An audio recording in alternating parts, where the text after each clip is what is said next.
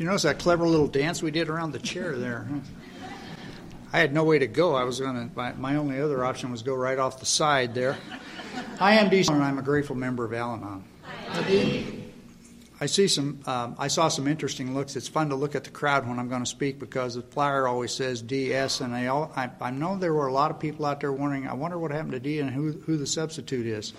Uh, yeah, that's really my name. Um, I want to thank. I want to thank the committee. The, uh, the committee does. You know, this is a lot of work putting one of these on, and it's it's a it's a sometimes a thankless task. And I really appreciate the committees um, that do these kinds of things, that put these on. Um, thankfully, I have never been asked to serve. Uh, I, uh, I would like to thank the committee for, uh, for inviting me here. That would, however, be a disservice to the committee because the committee didn't do it. Wayne did. Is Wayne in the room? Do you all know Wayne? Okay, if you ain't tickled pink when I'm done here tonight, don't come after me. Come after Wayne. He should have known better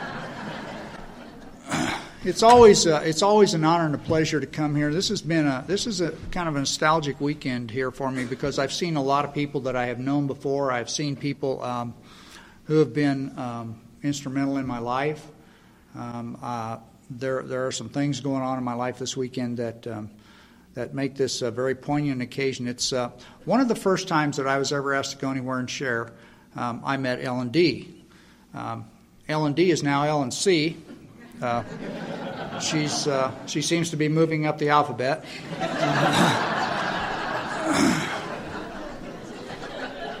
um, but it, it was a, it's been such a blessing. I'd heard her speak a number of times before then, but she was one of the first uh, people that I had seen speak that I got to really know on a personal level. And it's been a great, uh, a great honor and a privilege to know her for many years and to hear her speak many times. And she's been a, a dear friend to Carol and I. Um, and and the things the things that people share that always you know there's always something in somebody's talk that stands out. Uh, last night when Ellen was talking about control and she talked about those genes, um, I, that has put a picture in my mind that just will not go away. Um, uh, and, and, I'm reminded of what my, my first sponsor used to tell me about control because that was the most important thing in my life I thought was being in control. Um, in, in our Al Anon 12 and 12, when it's discussing cha- um, step three, um, and, and, this really irritates me when people do this, but at the bottom of page 20, uh, it's on the left hand side, it's the last paragraph, but it talks about control, and it applies to me personally. And it was drilled into my head, and that's one of the very few things that I can tell you chapter, verse, and page number where it is. Uh, but it talks about control, and it says this about it It says we only have to look at our many disappointments to realize that our control was at best rare and more often an illusion. Um, and that has been the story of my life. You know, it's been the illusion of being in charge. You see, in my life, I've only ever had one problem, and that was not getting my way. I was born in a small town in Indiana. Um, I didn't much like it there because it was a small town in Indiana. I thought that I was destined for bigger and better things. Um, I uh, there was not, that I know of, alcoholism in my family at that time. Um, I, I, had to, uh, I had to go out and find my own. Uh, by the way, if you're in Al Anon tonight, welcome to al- alcoholism. And if you're, if you're new, uh, welcome to the family disease. You know, it's something that we have. It's not something that them that did the bad stuff does, you know. We have it too. It's, it's called a family disease for a reason, and it's called Al Anon family groups for a reason. Um, but you know, I was, uh, I was uh, the name of that little town was Akron, Indiana, and that was one of that was one of my early resentments. I didn't realize it was a resentment at the time, and I didn't realize what a resentment was. But when I was 15, my parents thankfully divorced after um, you know that time of fighting. My parents had been married for 33 years. They had uh, my mother was pregnant 11 times, had eight kids. Um, and uh, it, that was a miracle to me because they never acted like two people that would do anything that would, you know. I can say I'm in a group that understands. Yeah. Um, you know, they, they just they just didn't get along, uh, and that's and that's an understatement. I woke up every morning with them arguing and fighting, and uh, and to me that divorce was great relief. And then we moved to Omaha, Nebraska. Now, when I got to Omaha, um, I would people. I was obviously the new kid in the class, and people would ask me where am I from. And I'd say Akron, Indiana, and they said, "Don't you mean Ohio?" Like I was so damn dumb, I didn't know where I was from. You know, I just came from there.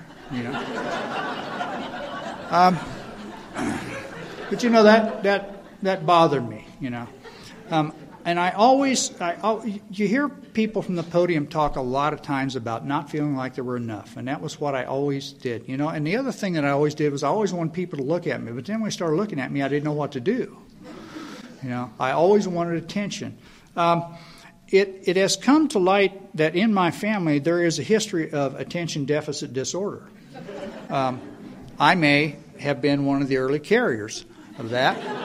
Um, we my wife and I have a, have a granddaughter that is a textbook case. Uh, when her mother took her in, and the psychologist talked to her, she talked to the daughter first, and then he talked to the mother. Uh, my daughter, uh, when my mother or when her mother came in the room, my daughter, um, the doctor looked at her, and the only thing he could say was, "Wow." Um, so we do not have the half measures variety in our family. Um, after hearing about that a little bit, um, I decided to, to research it some, and I stumbled upon a website. And on this website, you could take a test. You know, it had a series of questions that you asked, answered, and at the end of the test, it would give you a score. And at the end of my test, it said, This is not a diagnostic tool. However, you may want to consider seeing a mental health professional. so I began to understand the nature of my problem. You know, when I when I when I moved to that from that little town in Indiana, I was I was a skinny, scrawny, sickly, ugly kid, and and I I was uh, I was a, I was kind of a mama's boy, and uh, I had been beat up by all the guys in the town and some of the girls, and we moved uh, we moved to Omaha, and I was glad to, to, to leave that behind me, you know, because um, I didn't know until years later that that was called a geographic, because I thought when I got someplace else that it would be different you know. And the thing that I found when I did a four step was that it was always the next thing that was going to make my life better. I was always looking for a geographic. Well, I got there, and I didn't I didn't really have goals or dreams or anything. And I I only had two years of high school left, and I hung around with a bunch of guys. And one day we were down by the post office in a little part of Omaha we lived in, and there was a guy had a trailer outside. And he had a real snazzy suit, you know. And I was ending my high school career, and I didn't know. Um, I didn't have plans to go on. Um, I didn't. I didn't know about going to college. I I didn't think I was smart enough. Um, I didn't know how to apply, and I was too proud to ask. Uh, this guy had a sharp looking suit, and so um, what I found out later really is that he's a salesman, um, but he was selling a product that I thought I wanted. Uh, I wanted the suit. I thought the suit was really nice. Um, it's it's tough to get though. Um, and so what what happened was, um, you know, I wanted to prove that that being a mama's boy and everything, I really I really felt it was necessary for me to prove my manhood. And so I went home. Um, I wasn't of age yet. I went home and I asked my mommy if she would. Uh, if she would sign a permission slip, and she did, and I took it back to that man in the snazzy suit, and I joined the Marine Corps. Now, if you're a young um, a young person in this room today, and, and you're feeling insecure about yourself, and you want to uh, prove your self worth, I want to tell you right now that's the hard way. Um, I entered a, a period of um, uh, the first the first phase of that is called recruit training. Um, I had a number of other names for it, uh, but I got there and uh, and it was not it was not to my liking. I was pretty sure that the next thing in my life was going to make me happier.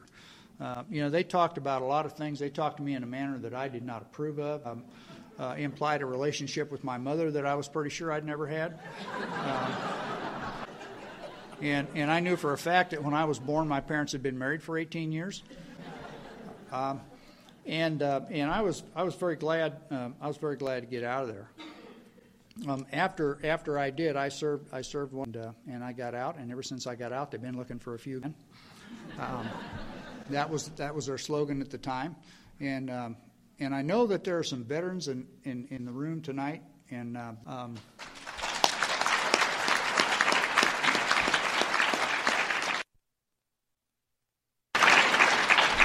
when I was in the Marine Corps and I got out, it wasn't a popular thing in this country, and it was 40 years before anybody ever said that to me, and I will not let a day go by if I ever see a veteran that that doesn't happen in my life today. Um, but I got out of there, um, and I'm not sure who was happier about it, them or me. Um, I embarked on a career. Um, uh, I found out that uh, I found a place where I could put my uh, Marine training to good use. I went to work for the post office. Um, improved my marksmanship.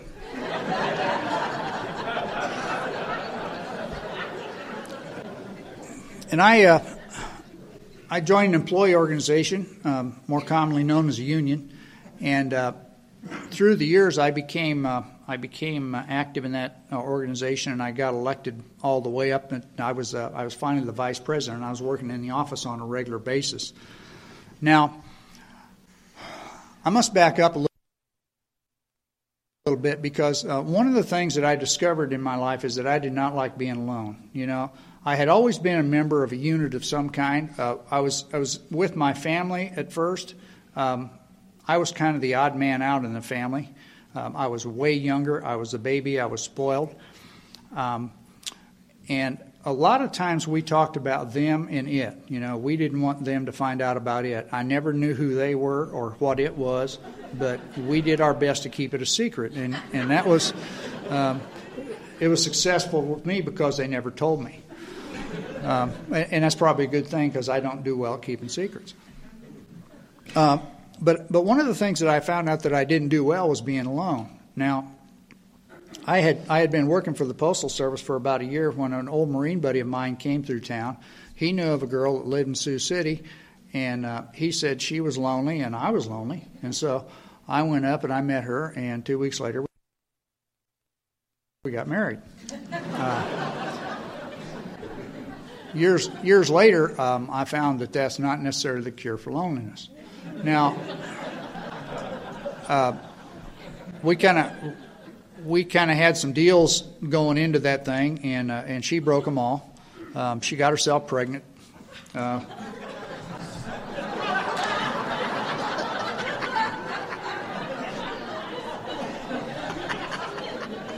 twice. Um, we had we had two beautiful girls, and uh, and uh, that was uh, one of the things. You know, I, I, did not. I had I had left behind a relationship with God when I was a small boy. My mother had taken me to church, and it was one of those Amen, Hallelujah, everybody but us is going to hell churches, and uh, and it scared me. You know, I had I had a scary God, a, a scary concept of a God, and so I got away from that, and I didn't want anything to do with it, and and and I came to believe that I didn't believe in God. Um, but uh, but occasionally, even though I I had come to believe it, I didn't believe. I would pray anyway. And one of the prayers I play, prayed when I had these two little girls was that God would um, make them beautiful when they grow up. Now that's a stupid prayer. Uh, if you're a dad and you find yourself in a circumstance which I was about to find myself in, um, that's not a situation that you want. Um, uh, that marriage didn't work out. Um, may come as a surprise to you. Uh, in retrospect, it doesn't come as a surprise to me. We were married for about four years, um, and at the end of that marriage, we were um, we were. Hi, Ralph. It's it's not a. I'll tell you, baby, it's not a blizzard. It's not even winter yet.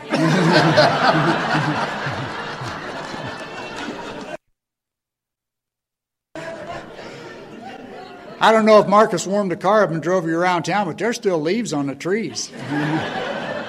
oh, man. Uh, uh, yeah, but I, I was. Uh, uh, I was fighting and spending every nickel dime uh, and every nickel and dime that I could beg, borrow, and steal, steal to get custody of those two girls that that, uh, that we had agreed not to have, and uh, just to prove that our justice system wasn't any better than then than it is today, uh, the judge gave them to me. So I became a custodial parent. I was the first, uh, Nebraska had just pa- passed something called no fault divorce. I'm not sure what that is. Uh, my, my idea in life is that, uh, you know, one of the things, uh, my, my favorite pre Al Anon slogan was happiness is knowing who to blame.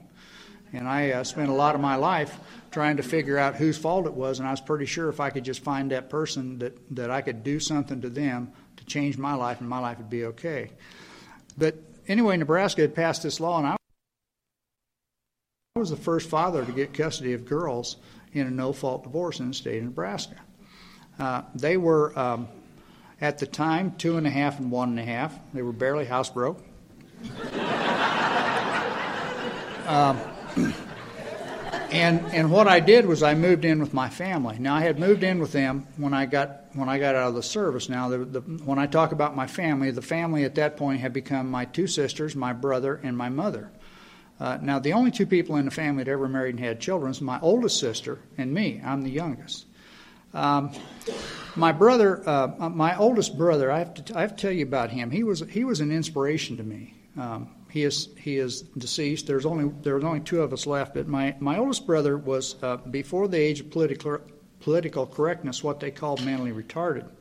Um, and one time I was trying to get him to do something that would ju- it was just silly. You know, it wasn't anything that was going to cause him physical harm because I was.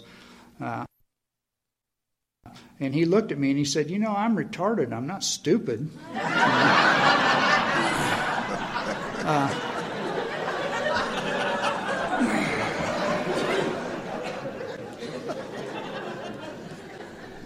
some of my earliest memories when I was a little kid, he, he never lived in the home that uh, when I lived there. He had been put in an institution, and uh, they called it the state school. And I never could figure out why they called it the state school because they didn't teach anybody there. They didn't teach anything. Uh, it was a house. They they housed people like him, and uh, and it was scary to me because I was a little kid. Uh, for some reason, all the guys where he lived just loved little kids. Um, but I remember one time he he would come home in the summertime for vacation and uh, and one year my mother had baked some cookies, and uh, he asked her. He said, "Mom, can I have a cookie?" She said, "Sure." So he reached in a cookie jar and he came out with two, and he says, "Oh, look, they stuck together." I thought, "Aha." Now, I didn't know at that point what was wrong with him. I just knew he was different and he didn't live with us and he lived in that special place. Now, I'm a quick learner. I said, Mom, can I have a cookie? She said, Sure. I reached in there and I pulled out two and I said, Oh, look, they're stuck together. She gave me a spanking. Beat me within an inch of my life. And I said, Well, now Jim got two cookies and they stuck together and you didn't beat him, but you, be- how come you? And she said, Well, he ain't right. And that's when I found out what was wrong with my brother. And I didn't realize it at the time, but I think I had found my calling. You know, if you ain't right, the very least you're going to do is get two cookies. and you can get away with a lot of stuff that people that are right can't. But I believe I was somewhere between marriages there, and I had moved back in with this family, you know, and, and I didn't really get along with them because they were just a little different, and they thought because they were providing me with the home that they had a right to tell me, and it was their home, um, that they had a right to tell me how to raise my kids and how to live my life and uh, set of moral standards to adhere to, and I wasn't uh, I wasn't really up for that. And uh, as it turns out, I went to my nephew's graduation in Indiana, and while I was there, I met a gal, and uh, um, about two months later, we got married, and uh, she moved out from Indiana. Now we lived in a we lived in an apartment, and uh, I was working a night shift, and I would come home, and uh, one of the things that she liked to do, she was very fond of rearranging the furniture. She had she had um, taken some home ec classes somewhere, and it was just uh, that was just what she do, you know, just make life more interesting. Well, it made it more interesting for her, but she would um, I would come in and uh, at night and. I would there was a, there was a switch right inside the door that was that was um, hooked to a, a plug in, and we always had a lamp plugged in that. And I would turn that on. That way I could get around the furniture. Well, one night I reached in and I'd hit that switch, and, and the light didn't come on. So I kind of backed in the apartment and I edged my way down the wall till I could hit the light in the kitchen. And I looked around and the furniture was all gone. And I thought to myself, this marriage is not going well.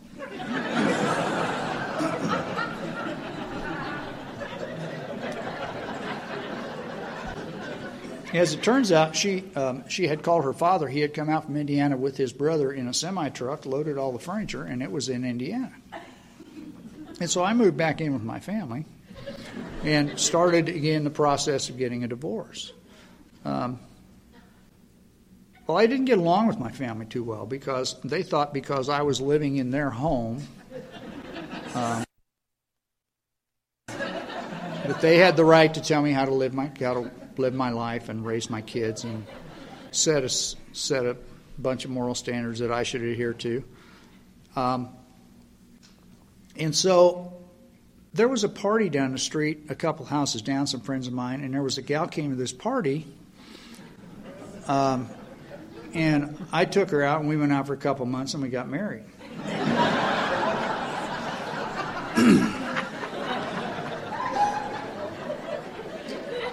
Um, now, it may have occurred to you that I was that I had been looking for Miss Right, uh, and I wasn't. I was looking for Miss Right now. Um, and as luck would have it, I kept finding her.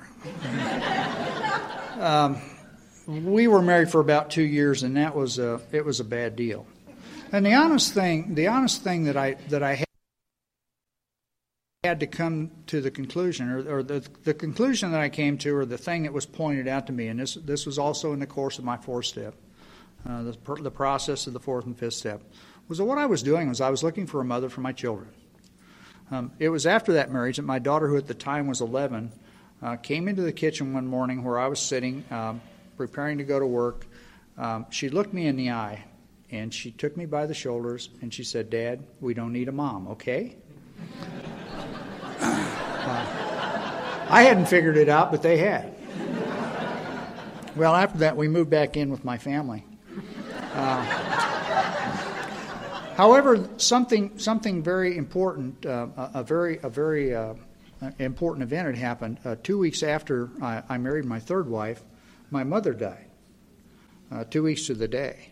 Um, she had gotten her wish. You know, she told me one time, "I hope I live long enough to attend one of your weddings." Um, and uh, she had been at the third one, and so she left us.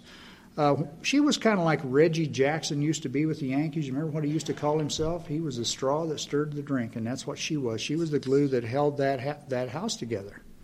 Um, she wasn't um, she wasn't gone very long until my brother moved out. Uh, my sisters, as I found out later, didn't much care for each other. Uh, I moved back into that, and it wasn't very long um, until I met a lady. You're getting ahead of me.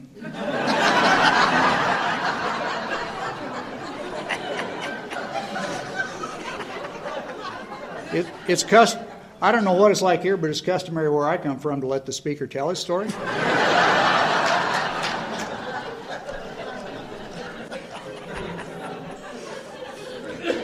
I met a lady who helped me find an apartment furniture, and she uh, um, she had me move in there, and she did not marry me. Um, probably the first smart lady I ever met. Um, however, my kids and I were for the first time in our life, and they were junior high age. You know, they were living on their own, and I was working at the post office, and I was trying to raise these two girls, and I was going absolutely nuts. Now, there are a couple of little parts of the story that I have um, eliminated here. The, tra- the children's mother, and, and, I am fully aware today that I do not get to call anybody an alcoholic unless they tell me they're an alcoholic. However, I have also been told that if something waddles like a duck, it has webbed feet, it has feathers, it quacks, and it swims very well, you need to consider the possibility that it may be a duck. My first wife was taken to, on occasion, drinking adult beverages to excess, in my opinion, um, and she would it would cause her some problems. She suffered short-term memory loss. Um, she forgot, for example, uh, where she lived. Uh, she was prone to spending the night in places that I didn't think were appropriate. You know, and I thought this was about me. I thought there was something wrong with me. I thought it was because I was not a good provider. Um, I was a rotten husband, I couldn't deny that. But I thought it was because I was a bad lover, whatever, you know, that I thought that was all about me. Uh, you know, I had a very similar experience with my third wife. Uh, one night, um, she was um, she was in a production at one of our local theaters, and she was uh, prone. To, you know, they would they would have rehearsals. One night she came in, and uh, it was obvious that she had not come straight home from rehearsal. It was apparent to me, anyway. Um, she had difficulty navigating her way in the door, and and found it impossible to lock the door once she got in. And I just happened to be sitting in the kitchen when she came in the house. And I looked at her and I said, Drunk again. She said, Yeah, me too.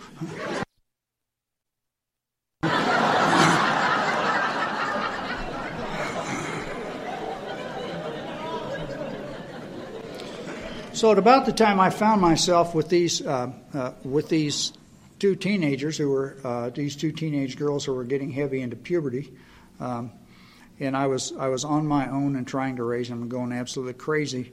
Um, an amazing thing happened in my life. Uh, the secretary at that union office was a woman who uh, who had the misfortune to be married to a man who had to go through treatment because uh, he couldn't handle his drinking. Um, he was in the Air Force, uh, and he had a very important job.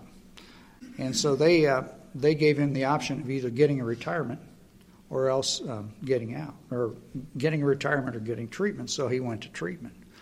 Um, during the course of that treatment, they did something with her. I don't know what it was, but she told me that she uh, she was going at night to these to these meetings, and she would she would go up to this treatment center. And I noticed that she got to be very a, a, very different kind of person. You know, she I could I could tell changes in her life, and she had the misfortune of having a daughter that had the same problem. You know, and the girl was in high school, and I thought that was odd because I didn't think I thought people you know you had to you had to be a certain age and a certain certain status to to have a drinking problem. Uh, but at any rate, um, I would I would come out of the office sometime, and she would be reading this little blue book, and she would very quietly fold the book closed, put it in her drawer, and then take care of whatever need I had of her as a, as the secretary of our office. And I got to asking her questions about that. And some of her friends would come up. Her friends would come up and visit her, and they were people that uh, that she had met in this meeting. You know, she would go to these meetings, and, and she had met them, and they would come up and they would be talking about stuff. And I started asking her questions, and uh, and then she brought one of her friends up, and it was a lady who was uh, who was very attractive to me, and uh, I kept trying to take her out. Now, my whole purpose for being here this weekend is to let you know that there are um, there's no wrong way to get here, and there are no hopeless cases. Um, I wanted to I wanted to take uh, that lady out so badly. Um, and I asked her and asked her, and she was always going someplace. She was always going here. She was always going there. She didn't have time. She had to do this. She had to do that. Um, she had a life. She had two sons um, who were also alcoholic, and, and I thought that was strange. Um, they were high school boys, and uh, they had both been through treatment a couple of times. But at any rate, I finally, um, I finally um, won the lady. I said, okay, I want to take you on a date. Um, she said, well, this weekend I'm going to something called the Cornhusker Roundup. And I said, could I go with you? And she said, yes. And so I came to my first Al Anon meeting on a date. You know. I was Mr. Slick, Hip, and Cool. I had been married and successfully divorced three times. And um, and the best deal that I had going was the, was the Cornhusker Roundup. Now, I don't know if you've ever been to the Cornhusker Roundup or if you ever heard of it, but it's something that's quite a bit like this. Now, I didn't think that's what it was. I thought it was something like a rodeo. and I couldn't figure out how they handle horse manure at the Holiday Inn, you know, because it was in this big convention center. And I got to tell you, that was. Um, it was not a spiritual experience, but it was certainly an interesting one the first night I went in there. You see, at that time, it was not politically incorrect to smoke cigarettes. And everybody in that meeting smoked. And it was a room something like this, only somewhat larger, and you could barely see the stage if you were sitting in the back. And at the time, I smoked, a habit that I have since given up. But I couldn't understand why my eyes were watered, and I just I had an awful time breathing. And this lady said, "Well, it's because of the smoke." And I said, "Well, yeah, that shouldn't bother me because I smoke." And she said, "No, it bothers you, believe me." But at any rate, that was on August 19th, 1983, and that was my my first my first Al-Anon meeting um, was was that Cornhusker Roundup, and it was it was I just um, you know it was interesting to me, and it was somewhat amusing because they they got up and they read 12 something and they read 12 something else and then they introduced this guy and, and he'd say he said his name was john i believe. He said my name is john. And everybody goes hi john. Like they were really glad to see him or something you know. Uh, and he got up there and told the most intimate disgusting details of his life. And i thought anybody to get up there and do something like that is a fool you know. Uh, and at this moment i I'm remembering that.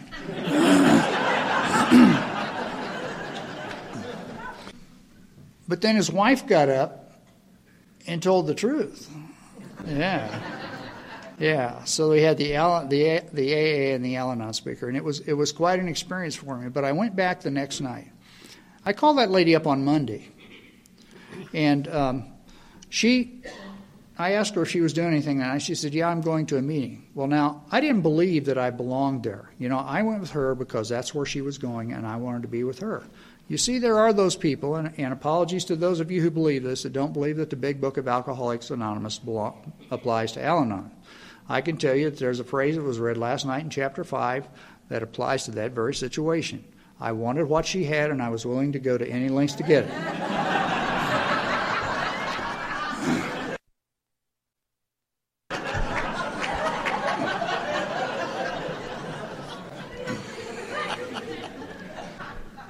I do want to tell you, too, because I forget to finish this part of the story off sometimes, that she and I have been happily married for a long time now.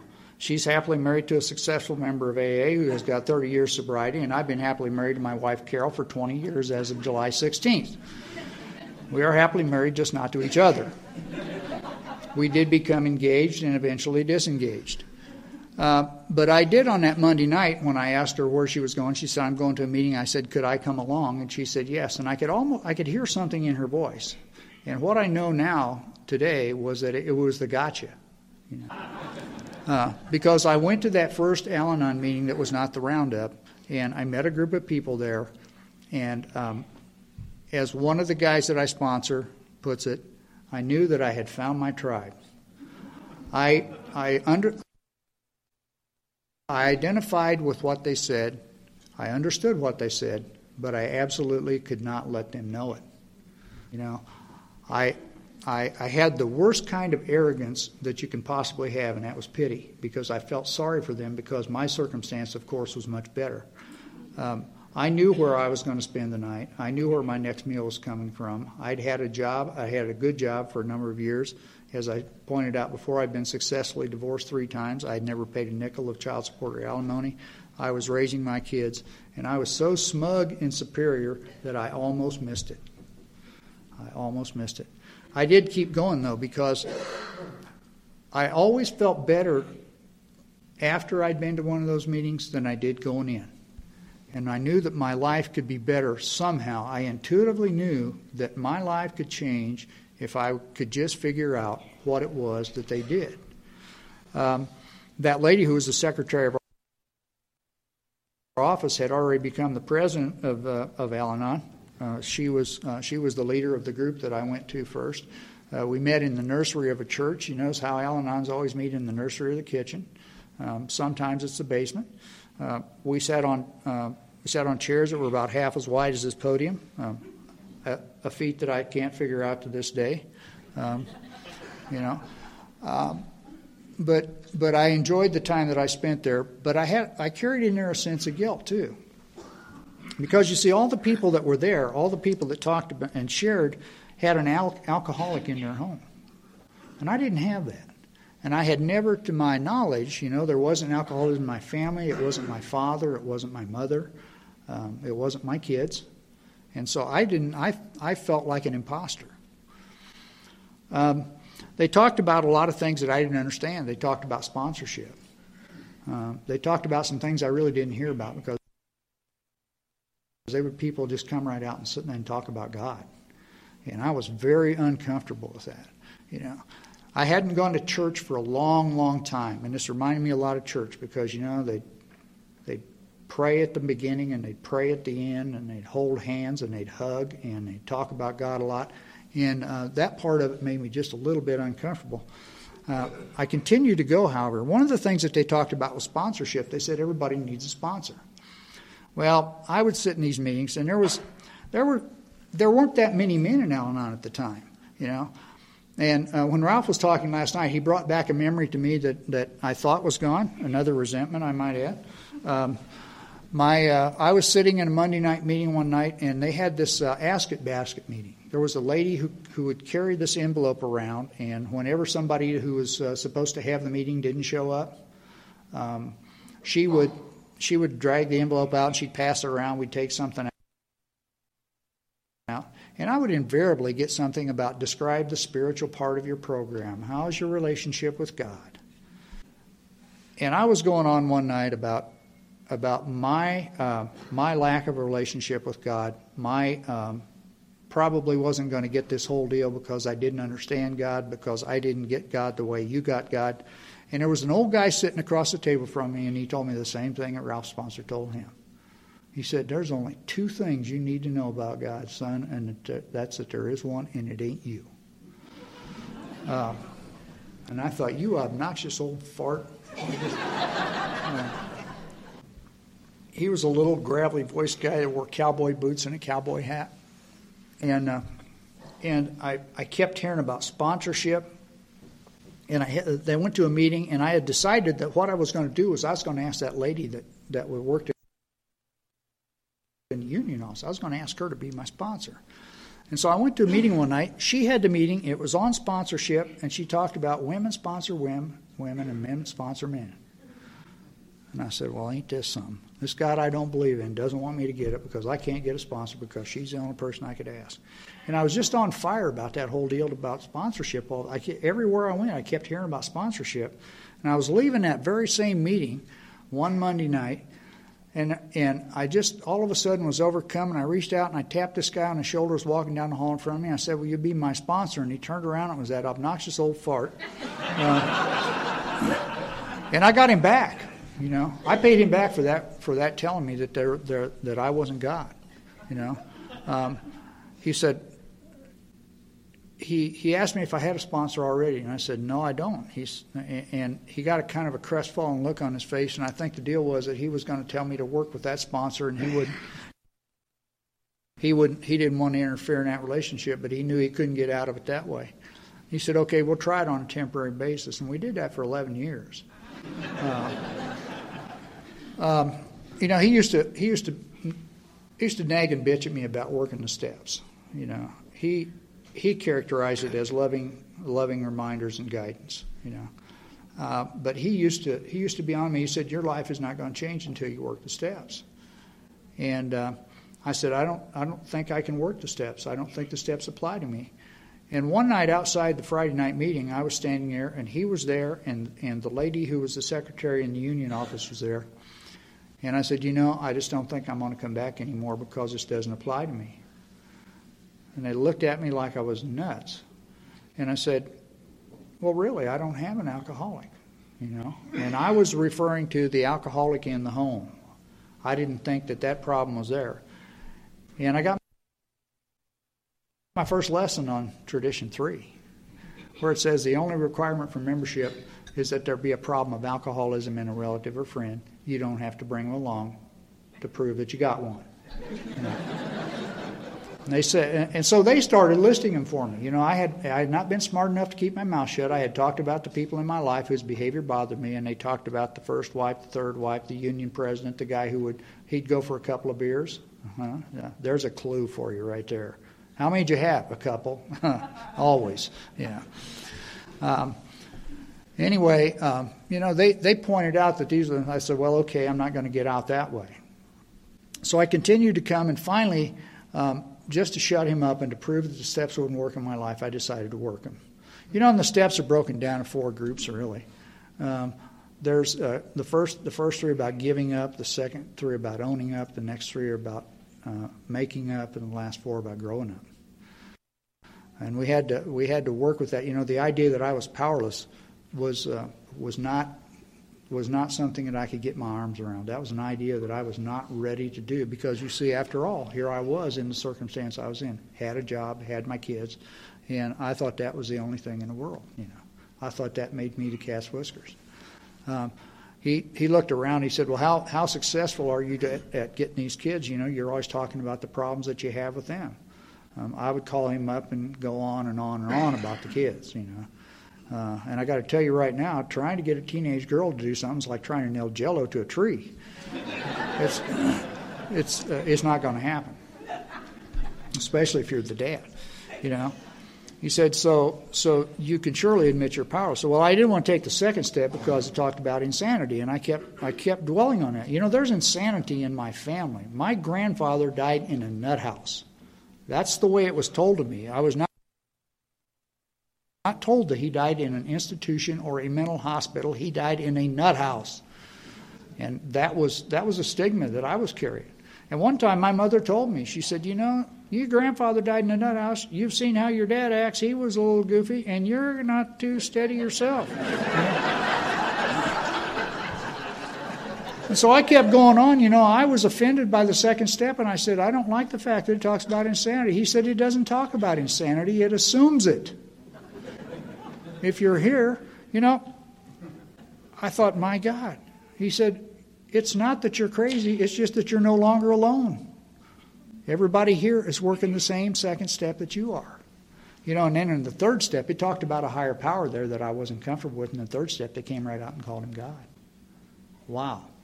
You know, well, I really didn't want to do anything with that, and I've already told you what that says about control. Well, I really was working working hard at it. And I called him up one night and I said, Leo, Leo, I've done it. He said, Oh God, what have you done now? And I said, Well, I've taken the third step. I've turned my will and my life over to God. And he said, That's not what it says. Read it again. And he hung the phone up on me. I punished him. I didn't call him for a couple weeks. But I read the third step again, and I finally I called him up and I said, "That's what it says." He said, "No, it doesn't. It says we made a decision to turn our will and our life over to the care of God. We've been trying to run it all our lives, and we weren't able to do it. And that's deciding to do it is the first step." And he said, "The rest of the steps are what help you carry out that decision." Wow. Well, I was unwilling to do the fourth step because I was pretty sure I was going to find out I was a bad person. He said, "Let's just assume that."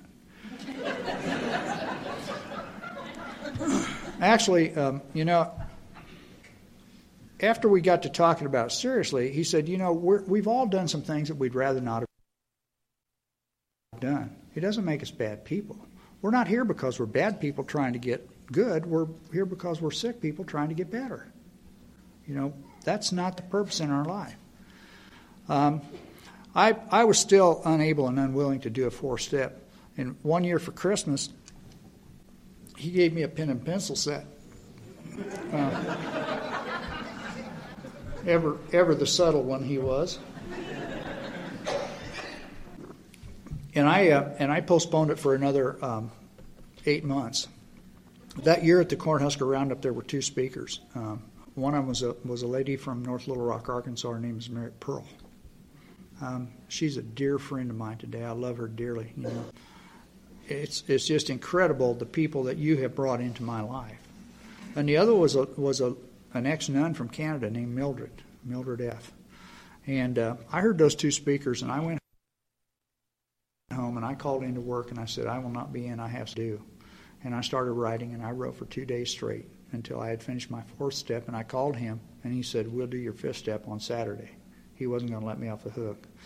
Uh, and so I went out that Saturday, and his wife um, his wife was a terrorist. Um, she, she, was an alcoholic, and she was a lady who ran the central office in Omaha, and she was about this tall and weighed 90 pounds soaking wet, you know, with a pocket full of quarters. Um, and that woman used to scare the hell out of me, I'll tell you. Um, one time I was at the Cornhusker Roundup and they had the store out there and they had these stickers and she um, she said you need those you know and they had them put on a mirror there and I said I don't need a mirror I've got a mirror and she said no you need those stickers and what they were little plastic peel off things you could put them on and you could even move them from one mirror to another and says you're looking at the problem and so that way you could put that on your mirror and every morning when you go there to shave you'd see that thing you know understand that you're looking at the problem. Okay. Um, so I had done the fourth and fifth step, you know, and I thought uh, six and seven were going to be really easy because, you know, if you read the place where they're originally written down, there's two paragraphs. That's really it. That's all there is, you know. But that's where the rubber meets the road. That is the hardest part of my life that I've ever had to do. We're entirely ready to have God remove all our defects of character. I have no idea how to tell you how to do that.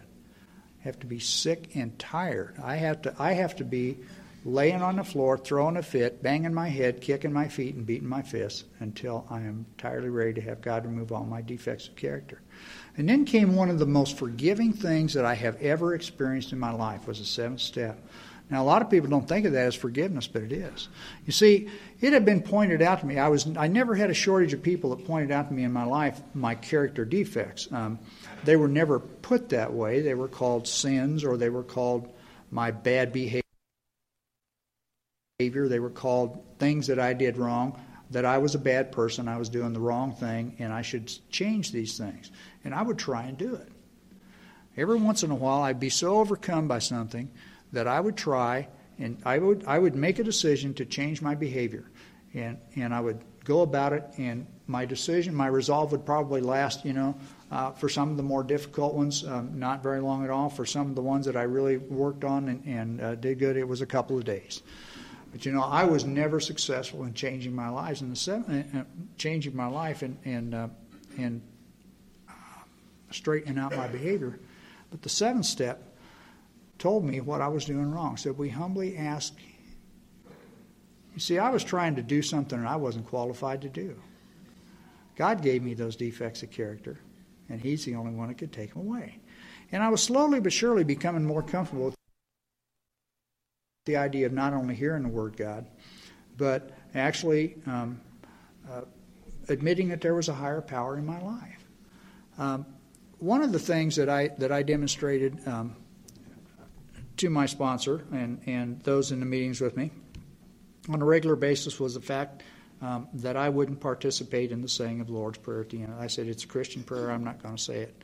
It finally irritated my sponsor enough, and he called, he called me aside one night after the meeting. He said, You know, you stand there looking so arrogant and so smug, and so, do you know the prayer? And I said, Yeah. And he said, Then say the prayer. He said, We have a, a concept of service, but it applies to your life as well, and that is that participation is the key to harmony. And if you want to participate in the group and you know the prayer, it's good for you to say it. I'm not saying anybody else has to do that, but he thought it would work for me. And you know what? It hasn't hurt me yet. Um, we made an eight step list. I made an eight step list and I wrote down everybody and everything. He said he thought that was a little grandiose. Um, but he told me that on that eight step list, uh, one of the things that he had me do, he says, one thing I want you to do is write it down. Don't keep it in your head because I know how your magic mind works. And uh, I will rationalize and justify people right off of that list. Um, he had me write it down. He had me put on there the people that deserved it. But I had to put down everybody I had harmed. And he said, You can put them in three columns if you want. And I'm sure you've all heard this before, but I put them in the ones I had to do because they were eating my lunch, the ones that I would do when, when I saw them uh, and it was became, become convenient and I would I had a column for those that I would do when hell froze over. Know. um, it's very cold outside today, and my list is complete. Um, there was one that was very expensive for me, and it was very difficult to find the guy to make the amends to, but I was able to do it. And, and I'm grateful for that today. You know, um, the ninth step, um, making, making those amends, uh, was not fun. And it's a step that I learned that uh, I learned to rely on sponsorship more and more as um, as I went on, uh, because the first amends that I thought I made uh, was not an amends at all. It was one of those deals where I was trying to get off the hook and feel better about myself, and I did it at somebody's else somebody else's expense, and I hurt two people's feelings, um, and almost got punched in the face. Uh, so I've always um, involved my sponsor in the amends making process. You know, step 10, um, step 10 was kind of a shock to me, and there's, uh, there's another, another bunch of forgiveness right there. You know, I thought to somewhere after step nine, um, after I had straightened out the wreckage of my past, that I would uh, be uh, ordained Saint D, and that people would uh, drive by the house just to see where I lived. Uh, oh, there he is on the porch. Uh, and uh, that's not the way it is, you know, because we have to go on living life. And step 10 continued to take personal inventory. And when, you know, God, I hate those single words in these steps that just tear you up. When we were wrong. There's a guarantee of humanity right there. We know we're going to do it just because we're human beings. We're going to screw up. It's okay. But we have to promptly admit it. Don't have to beat yourself up, just admit you were wrong. Gosh, that's difficult. Do you, ever, do you remember that time? Do you, remember the show Happy Days and Fonzie? You know, and he tried to say it one time. I, I didn't mean to do it. You know, that's kind of the way I had to do it because I, it was it was very difficult for me to admit I was wrong. You know, the eleventh step was tough for me. although I was improving that relationship, um, I didn't understand prayer. Um, I had I, I had told you about that little church that my mom had taken me to, you know, and they had guys there who could pray for 45 minutes without taking a breath, and I thought that's what it was, you know, and I thought you had to pray on your knees. I found out there aren't any rules, you know, and in one of our little pamphlets that they used to have, it says every good thought is a prayer, and I couldn't I I couldn't think that. You know, the most common prayer that I ever say is help, you know, or oh God because something's happened that I don't have any control over. The prayer that, we, uh, that I most often forget is thanks. You know, a little friend of mine named Tina told me one night, said, "In the morning, all you have to do is is, um, is say help, and at night say thanks." Two words. That's not that difficult. The thing that was troubling about the, the 11th step was that somebody pointed out to me that, that didn't, my praying didn't do anything for God, that the prayer was for my purposes. Said, because it says in there, we sought through prayer and meditation to improve our, there's another one of those little words, our conscious contact with God. Wow. Well, that got better. I still didn't feel good about, about the way I was praying. And I was in a meeting one time with a guy named Keith, and I hope I never forget Keith because he taught me a lesson that was marvelous. Um, he said, You know, I used to know a guy who thought he ought to have to pray on his knees, and he just couldn't get down there because he had said, I am never going to bow my knee to anybody or anything ever again. And so what he would do at night was he would take his shoes and throw him back under the bed. And then at the morning, when he was down there fishing his shoes out, he was already there, and he wasn't there to bow himself or to, to humble himself, but he would just throw up a good word anyway. Well, now I am an Al Anon, and I know that your shoes do not belong tossed under the bed. Uh, you should be properly organized, and they should be in the closet with the left on the left and the right on the right. and before you put them in there, you should have polished them. And so, um, but I did have an electric blanket and it had a control on it, you know. And so at night I would slide that control back on it underneath the bed. Uh, now remember, I am an Al Anon. There are some of the, some of those on the other side of the program that think we are less intelligent. I wasn't smart enough to figure out that if I'd have got a hold of the cord, I could just drag that thing back out of there and turn the blanket off. But I was down there fishing around in the dust bunnies, and I started throwing up a good word, you know, and I was able to get down. And it doesn't say, it doesn't say anywhere except in that first draft of the big book, means that anybody ever has to do that. But it's good for me to do it. It helps me with my humility. You know, in the 12th step, the 12th step is the one where I thought we really get screwed. You know, having had a spiritual awakening as the result of these steps. You know, we don't talk that much about that part of the step when we when we talk about the 12th step. What what ends what ends up getting talked about in meetings, I find, is that we talk about carrying the message. You know, my sponsor tells me I have to be real careful when I think I'm carrying the message because I may be spreading the disease. Uh, but the result of all these steps is a spiritual awakening.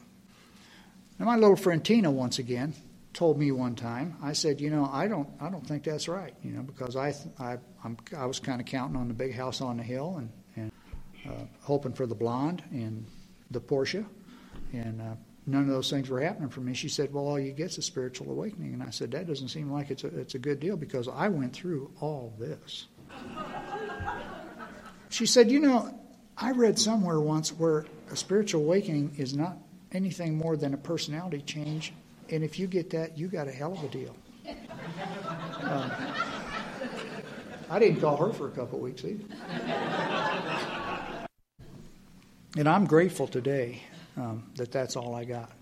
You know, that has been the greatest gift, and I got it because of you. I didn't get it because of me. You know, and, and I thought that after I worked the steps, those steps that wouldn't work in my life, that gave me the spiritual awakening and brought me closer to my God, um, I thought that that was what that was what there was. You know, but that's not all there is to life. You know, life still happens. Um, Ralph talked last night about being forged in the valley. You know, and this is a mountaintop experience for us, but we cannot live here. We cannot stay in this room. We cannot stay in our meetings. We have to go out into the world. And life continues to happen. And what you give me is what helps me to deal with life. You know, a number of years ago, I was getting ready to go to a meeting. And one of the things that my sponsor um, uh, chides me with is that if something is inconvenient for me, that's a pretty good sign that I need to do it. Uh, my sister called me and she said, I'd like to talk to you. I got something I want to tell you about. I was on my way to a meeting. I was uh, I had a spiritual purpose. I was going there to help those people, and uh, uh, so I said, okay, I can give you a couple minutes on the way to the meeting. And I was, I really was literally going out of the house. So my wife and I stopped over there, and she said, I have to, um, I have to go to the doctor uh, on Monday morning, and I'd like for you to go with me. Um, she said, uh, they found a lump under my arm, and they took it out, and they're gonna, they're gonna do some looking at it, and then uh, Monday they're going to tell me what's. And uh, and I had a difficult time going to that meeting tonight. Uh, you know, I, I gave her a hug before I left. And I went on to the meeting, and I was grateful at that time that that's where I was going because I needed that meeting worse than any meeting. Um, I went to her. I went with her to the doctor on uh, on the next Monday, and uh, and he threw a he threw an X-ray up on the on the wall and he looked at her and he said, What you've got is a, is a non small cell carcinoma. It started in your lungs, and we can't even find the primary site now, and it has metastasized to your liver. Now, this is a sister who I had parted on bad terms with when I moved out of that house. Uh, she'd been a sister who was the closest to me in age, but we had never been close. And um, she asked me to take care of her and to help her with the last part of her life. And with your help, I was from the day of that doctor's visit until the day she took her last breath was 140. Um, I spent a lot of time with her in that. She had always been, for God knows what reason, a Chicago Cubs fan. I. Um, she just liked them, you know. Um, as a result of my playing in Little League and having a paper route and uh, being in 4-H, I had gotten to go to Chicago when we lived in northern Indiana a number of times to go to ball games, and she had never been. Um, I took her to Wrigley Field to a ball game. At the at the bottom of the first half of the first inning, um, the Cubs were down five to nothing. And she looked at me and she said, "Well, at least I got to see a game in Wrigley Field." Um, they won the game.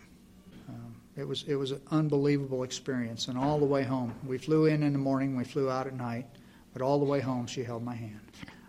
If she were alive today, we would be somewhere together, I'm sure, eating some apple pie a la mode with a slice of cheese on top of it. And I would be telling her what a burden it was to be the only skilling under 70 because today would have been her 70th birthday. Um, you helped me through my daughter losing a baby. Um, that was one of those things that was the most painful thing I have ever watched in my life. She labored for 50 hours, and she knew going in that that's all that was going to happen. It's one of the most difficult things that I have ever had to do. But I did that with your help. Two years ago, my mother in law came to live with us. Uh, she had a pet name for me that I won't mention from the podium. Uh, um, she had this was her second trip at living with us. She had lived with us once before, and it got so bad that my wife asked her to leave. She found an apartment. Uh, a number of things happened in between. Uh, we moved. Uh, my mother in law got sick. She had not been to a doctor for 60 years. She got to the hospital, and what she died from basically was being 96 years. But she came to live with us, and she lived with us for two years, last two years of life. And because we had moved into a house where we were pretty sure we wouldn't, we would never find anything, we thought we were going to grow old and die in the house that we'd lived in. Um, we uh, she came to live with us, and uh, she died on June 16th, exactly a month before our 20th wedding anniversary. That marriage is a blessing from you. I met my wife in an Al Anon meeting, and we married in 1989 on 16th, and we got married in the Betty Ford Garden of the of the Gerald Ford birth site, Gerald Ford, Omaha, and they have a park there where his house. Um, we got married in the Rose Garden. There were some people in the program that found it interesting that it was the Betty Ford Garden, considering. Uh, um, we that marriage has not always been a bed of roses. You know, it is not. Uh, you know, the, the idea that we come here and we live happily ever after is a myth. You know, but what what has happened? You know, is we have gotten the gift we have 12 steps, we have 12 traditions, and we have sponsors. We talk to those people, we try and live the steps, put the traditions to work in our marriage. Uh, we had a spot where, as my wife characterized it, we were bec- becoming polite roommates. I don't remember it being all that polite. At least I didn't feel polite. Uh, and we went through a class at our church. And that was one of the things that helped us. You know, it helped us greatly. Uh, when we married, we had the passion and the romance and all that. You know, and that's present in our life today. We have that. It's promised in the, in the big book. It talks about into action. You know, there's not a chapter into thinking. And I thought that I could, uh, I thought I could think my way out of anything. And my sponsor told me one time that my, I should treat my head like a bad neighbor. It talks about there if we go into action, it is an experience.